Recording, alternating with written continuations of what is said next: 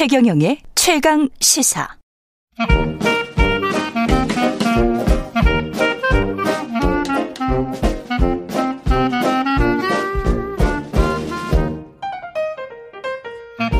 네, 최경영의 최강 시사 경제합시다. 월요일은 명쾌한 경제 이야기 해보고 있는데요. 오늘은 연초 주식시장 분위기 좀 알아보려고 합니다. 이베스트 투자증권의 윤지호 리서치 센터장 나오셨습니다. 안녕하십니까? 네, 안녕하십니까? 예. 오랜만에 나오셨습니다. 예, 아주 새해 복 많이 받으시고. 예, 새해 복 많이 받으시고. 예. 근데 그동안에 조금 좀 뭐랄까요? 헬스를 하신 것 같아요. 예, 요새 다이어트 하고 다이어트도 하시, 예. 아, 그런 것인 것 같아요. 예. 어, 성과를 좀 보고 계시는 것 같습니다. 몸이 안 좋아서 다이어트 하는 거니까 몸이 좋을 때 해야 되는데 이게 문제죠. 예. 네. 지금 뭐, 우리 경제 상황은 다이어트가 필요합니까? 이거는 어떻게 보세요? 뭐 경제 상황보다는 예. 돈 풀기는 다이어트가 필요한 것돈 같습니다. 풀기는 확실히 다이어트가 그렇죠. 필요하다. 뭐 다 떠나서 시장이 좀 변동성이 생긴 이유는 음. 12월 FOMC 의사록이 공개됐는데요. 음. 그러니까 보통 FOMC 의사록은 연준 위원들끼리 토론한 내용을 다 실어놓습니다. 미국은 그렇습니다. 굉장히 발전해 있는데 예. 사실 여기서 우리가 시장에서 우려했던 것보다는 더 빠른 속도로 긴축을 나서겠다는 의지가 곳곳에 나타나 있죠. 그렇습니다. 예를 들어서 우리가 그 과거 사례가 사실 한 번밖에 없는데 자꾸 이거를 적용하면서 우리가 시간을 좀 뒤늦게 이런 것들이 변하지 않을까 봤던 거예요. 음. 2013년에 보시면은 테이퍼 텐더럼이 있었고요. 예. 테이퍼링 끝나고 나서 1년 뒤쯤 금리를 올렸고 한 2년 뒤에 가서야 대차 대표를 축소합니다. 이게 별게 아니라 음. 연준이 자산을 엄청 채권 같은 걸 많이 사거든요. 그렇죠. 이걸 좀 줄이는 실질적인 긴축을 한 2년 뒤에 했었는데 예. 아니 갑자기 연준이 쉽게 말해 채권을 파는. 그렇죠. 예. 연준이 갑자기 이걸 할 수 있겠다. 뭐 금리 인상도 빨리 하고 음. 테이퍼링도 빨리 끝내고 음. 어 양적 긴축까지 하겠다 하니까 어 시장에서 약간 약간 놀란 거죠. 그렇죠. 근데 너무나 당연합니다. 우리가 다이어트를 갖고 얘기했는데 예. 연준의 자산이 2020년 3월에 4.2조 달러였어요. 음. 예. 근데 제가 한 게을러서 더 저번 주 데이터 정도 봤더니 8.7조 달러더라고요. 와. 두 배, 그러면- 네, 두 배. 그렇죠. 그러니까 예. 우리가 이제 많은 분들이 이제 인플레이션이니까 뭐든 투자해야 된다 이런 말들 하시지만 사실 이렇게 쉽게 생각하시면 아 인플레이션이 나면 모든 가격이 오르니까 자산을 사놔야 되고 임금도 오르고 좋은 거 아니야 이런 말씀하시지만 만약에 인플레이션 상승 속도보다 임금 상승 속도가 낮으면 실질 임금은 떨어지는 겁니다. 그렇죠. 그래서 임금 그래서 음. 물가는 잡아야 되는 겁니다. 음. 그래서 연준이 굉장히 강력하게 의지를 피력했기 때문에 음.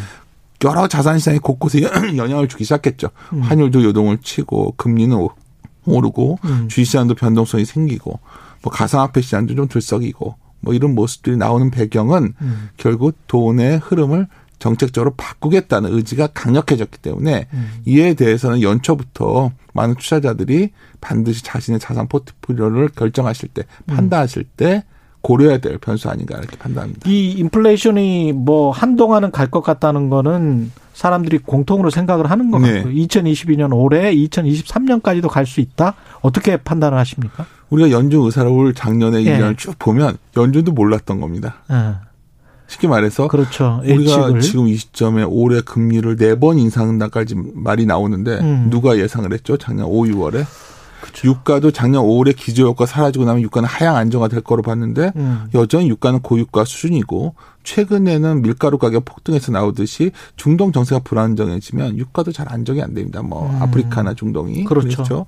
뭐 그런 상황이다 보니 물가가 지금 과연 잡힐 거냐? 거기다 근본적인 문제는 뭐 굳이 말씀을 드리자면 미국과 중국이라든가 여러 국가들이 과거에는 세계화라는 명제하에 서로 자원을 효율적으로 배분을 음. 했는데 예. 이제는 그냥 각자 도생의 길로 가고 있거든요. 그렇죠. 그러다 보니까 각자 다 생산합니다. reshoring이라는 단어를 쓰고 있는데 음. 미국도 팔고 싶으면 미국 와서 반도체 만들고 자동차 만들어라.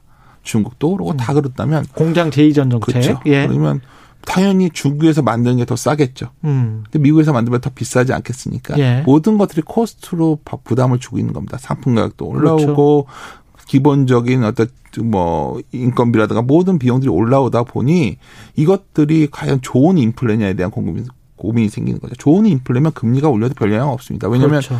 인플레 나는 만큼 가격 네. 전가를 하면 되고 그 기업은 어. 돈을, 돈을 더 많이 벌 거고 올라오는 만큼 임금이 올라가면 소매력은 소비력은 구매력은 올라올 거고 음. 그러기에는 현재 인플레 성격이 음. 아주 긍정적으로만 볼 수가 없는 거 아니겠는가 이런 인색이 있다 보니 연준에서 아 이건 잡아야겠다. 언천하든지 인플레 기대치를 잡아야겠다. 이런 의지가 의사록에 나타났고 음. 그러다 보니 우리가 지금 기자님께서 저에게 언제 인플레가 진전되거든요. 이게 자신이 없으니까 강력한 정책이 나온 거 아닐까요? 그렇죠. 저는 이렇게 판단하고 있습니다. 한국 같은 경우는 그러면 선제적으로 한번 금리를 올렸습니다. 네.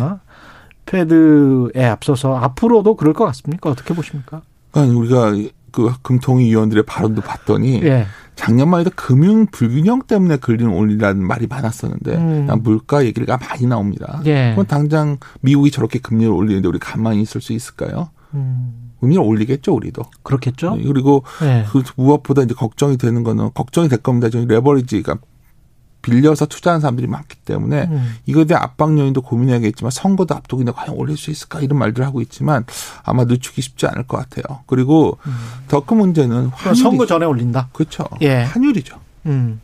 환율이 지금 뭐 슬금슬금 하더니 1200원을 넘어갔는데 어. 지금 분위기는 뭐 저 당국에서 계속 1200원 대 오면 구두 개입을 하고 있거든요. 예. 구두 개입을 해도 잘 안 먹힐 때가 있는데 지금이 그러합니다. 그러니까 그러다 보니 음. 환율도 한 1230원, 1200 이 정도 가는 거 아니냐. 음. 그다음에 쉽게 또 원화가 다시 강해지기가 쉽지 않은 거 아니냐. 예. 뭐 이런 고민들도 되는 거죠.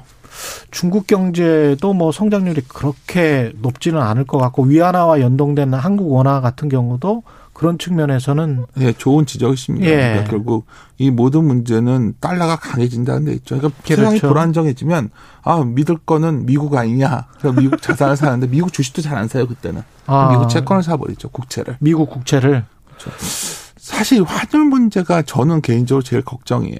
왜냐하면 네. 보통 이렇게 원화가 약세가 되면 수출이 도움이 돼야 되거든요. 그렇죠. 근데 지난 12월에 기사들에는 네. 제가 기자님 만나면 항상 기사 얘기를 많이 예, 꺼내는데 기사에 보면 우리 사상 최대 수출액 기사가 막 나왔어요. 그랬었죠. 12월에. 66개월 내용을 뭐. 딱 들어봤더니 예. 수입 증가율이 37%가 넘어가요. 아. 수출 증가 18%입니다. 그러니까 음. 무역 적자가 났었어요, 사실은. 20개월 네. 만에. 이 예. 말은 뭐냐면 우리 기업들이 원가를 올라온 것만큼 정가를 못 시키고 있는 거죠. 뭔가 희생을 하고 있, 그렇죠. 있군요. 물량은 늘어났을지 모르지만 예. 전체적으로 무역 시에 적자 나왔다는 거 이것도 그렇게 원 달러의 원화의 그렇죠. 우호적인 부분은 아니다. 사실은 우리나라 원화의 가치가 높아져야 점차적으로 네. 높아져야 우리 수출 대기업들도 더 많이 벌 수 있는 거거든요. 그 가격이 그대로 판다면. 그렇죠. 그렇죠? 예.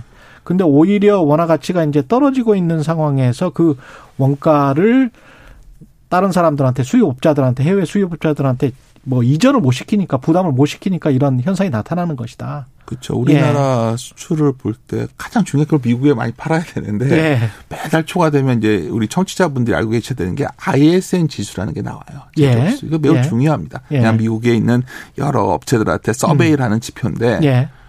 딱 이번 달에 나왔는데 어떤 분들은 이제 거기 보면 제일 문제가 인플레가 나오는 예. 요인이 공급망이 교란됐기 때문이다. 말하시면 그런 얘기를 그렇죠. 많이 하거든요. 예. 그러면 ISM 제조업 지수의 세부 항목 중에 음. 그 소위 운송 배송 시간이라는 항목이 있어요. 아. 이게 좀 떨어졌어요. 이 72에서 한 64.9 정도 떨어지니까 음. 드디어 공급망이 풀리고 있다 얘기를 하는데 음. 문제는 그게 내려왔음에도 불구하고 신규 주문 우리나라 같은 매우 중요하거든요. 신규 그렇죠. 주문을 해야 되는데 예. 그것도 떨어지고 재고도 떨어집니다. 음. 뭘까요? 수요는 강하지 않다는 얘기죠. 그리고 미리 워낙 저 물류 문제가 그렇죠. 있으니까 미리 주문을 해놨을 가능성이 높습니다. 이것도 좀 오랜만에 뵀는데 좋은 지적이신데 예. 정확히 보셨어요. 예. 그러니까, 그러니까 미리 주문해 놓고 음, 한마디로 이게 한 단어로 쓰면 수요도 강하지 않다는 거죠. 그렇습니다. 그러니까 예. 많이들 샀구나. 음. 이거는 우리 수출의 전망이 있어 올해를 바라보실 때 지금 연초니까 아 수출 기업들이 원화가 약해졌으니까 이제 원화 경쟁력이 생겨서 수출을 많이 할 거야. 음. 이 논리를 피기에는 여러 가지 확인되는 데이터는 그걸 지지하지 않고 있다. 그래서 음. 고민이 커진다. 이렇게 말씀드리고 있습니다. 나스닥 지수도 네. 안 좋았고요. 연말 연초에 네. 국내 증시 분위기도 그러면은 올해 어떻게 전망하시나요? 올해도 작년에도 제가 좀 그때만 해도 자주 뵀을 때인데 음, 뭐 장, 당연히 뭐 4천 간다, 3,600 간다 하지만 그랬었죠.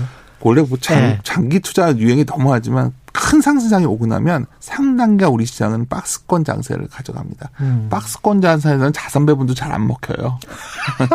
이게 이거 제가 이거 뭐 나중에 예. 책 쓰려고 놔둔 건데 예. 뭐 외국 책 보고서 이렇게 뭔가 짜집게 해서 뭔가 좀 비슷하게 박스권 말. 장세에서는 자산 배분도 잘안 우- 우리나라는 먹힌다. 그렇습니다. 예. 그때는 그냥 거의 종목 장세예요. 아. 근데 그거를 과연 개인 투자자들이 맞출 수 있을까? 아. 그리고 보통 미국에서는 이럴 때 보통 cost averaging이라고 해서 예. 계속 사는 전략을 취합니다. dollar cost averaging. 그럼 그렇죠, 평균 단가 그렇죠. 내려가거든요. 예. 예. 근데 그 전략도 잘 안 먹혔어요. 한국 증시에서. 그러니까 아, 제가 박스권에서는? 그렇죠. 그래서 제가 드리고 싶은 말씀은 음. 자신 없는 분들은 혹시 박스권 장세라는 거는 한 번씩 buy the dip, 그러니까 한팍 급락하는 국면이 그렇죠. 예. 그럴 때만 주식 사겠다는 원칙을 갖고 예. 항상 현금 비중을 높게 유지하시는 게 좋을 것 같아요. 작년부터 맨날 반복해 말씀드려도 지기어들 하시는데 현금 비중을 높이고 급락할 만 때는 하는 거죠. 한다. 예, 그렇죠? 산다. 그리고 목표 수익률도 아주 높게 뭐 장기 투자 유행을 아무리 하- 하지만 예. 한국 주식의 특징은 미국과 좀 다릅니다. 예. 은행 장세에서는 언제 박스권이 풀릴지 우리가 알 수 없기 때문에 조한 상하단을 좀 제한을 두고 접근하는 게 나을 것 같고요. 예. 그래서 이런 장세는 다 필요 없고 선택이 중요한데 음. 어떤 기업을 살 것이냐.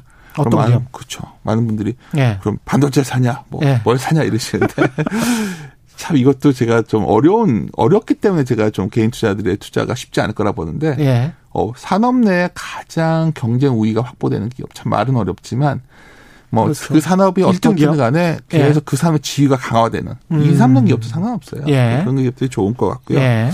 또 하나 두 번째 볼 수 있는 건 가격 전가를 할 수 있는 기업. 가격 정가. 최근에 미국의 코카콜라 가는 기업은 매우 좋거든요. 예. 그냥 먹잖아요. 그렇죠. 그런 것들은 인플레가 나면 그대로 가격 전가를 할 수 있는 기업. 음. 우리나라에도 찾아보는데 음. 참 쉽지는 않습니다만 음. 간혹 있습니다. 간혹 있습니까? 그리고 뭔가 가격 정가를 할 수 있는 게 사실은 먹고 마시고 이런 것들은 또 정부 눈치 보여서 가격 정가 쉽지 않잖아요. 참 이게 미국과 다른 예. 점입니다. 미국 그냥 올려버리더라고요. 미국은. 예, 미국은 그냥 올려버려요. 그냥 올려버려. 예. 치실이 예. 7불이 넘어가더라고요. 아, 참, 그러니까. 그러니까 그게 예, 많이 4불, 올랐네, 진짜. 5불하던 게그 예. 정도 오른 거죠. 예. 8, 7, 8불까지 올랐다는 얘기가 있어요. 그럼 우리는 자산주나 가치주 쪽으로 한번 봐야 될까요? 네, 그것도 맞는데 예. 우리가 싸구려 주식을 잘못 달 삶을 염려가 있거든요. 싼 아. 주식, 좋은 회사가 싸져 있는 건 싼 주식인데 음. 싸구려가 된 주식들이 있어요. 그걸 아. 잘못 샀다가 또 머리 아픕니다. 아. 그래서 제가 드리고 싶은 말씀은 예. 그냥 급락했을 때 한해서 음. 뭐 좋은 주식들 한해서 좀 한번 마이더 딥을 하시는 게 좋을 것 같고요. 예. 또한 제가 약간 일찍 와서 방금 전에 예. 토론하시는 걸 뵀거든요. 예. 정치의 계절입니다. 그렇죠. 이번 정치에 있어서 주시장이 가장 주목하는 분야는 다른 게 아니라 부동산이거든요. 아, 그래서 이제 둘 다? 그렇죠. 예. 이제 그래서 예를 들어 현재 집권당이 대표님, 저 예. 후보님이 당선이 되면 예. 아, 공공주택이 늘어날 것 같으니까 그래도 집은 많이 짓겠지. 어차피 집은 짓는 거니까. 건자재들이 좋아질 예. 거고요. 예.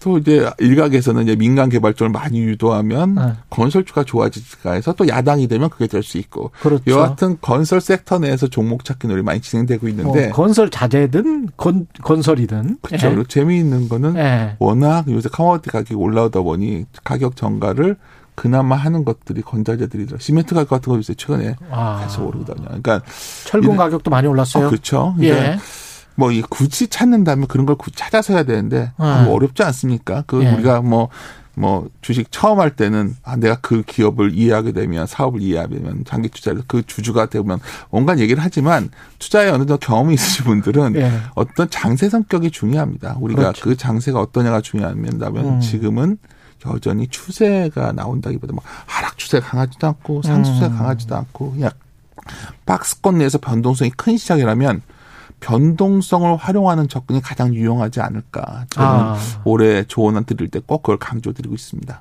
채권이나 달러나 안전자산, 뭐, 금 쪽이나 이런 거는 어떻게 생각하십니까? 작년에 한 시- 어디 어디 프로 대담하는 데 가서 예. 자산 배분 얘기를 너무 많이 하더라고요. 예. 제가 이제 데이터를 말씀드렸는데 아까 말씀드렸지만 박스권에서는 자산 배분도 포트폴리오도 필요 없다.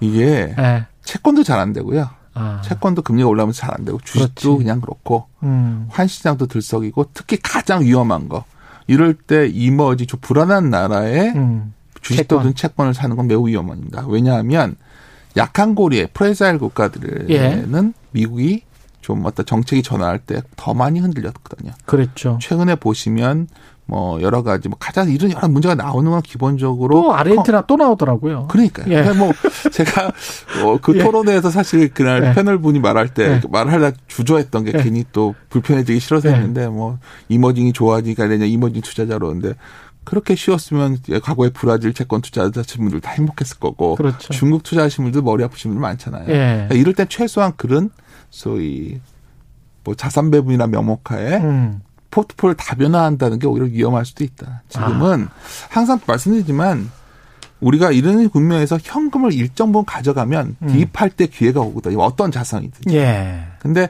많은 경우에 레버리지까지 쓰신다면 매우 위험하겠죠. 금리도 음. 올라가는데 그렇죠. 변동성도 커진다면 이런 말씀을 드리죠.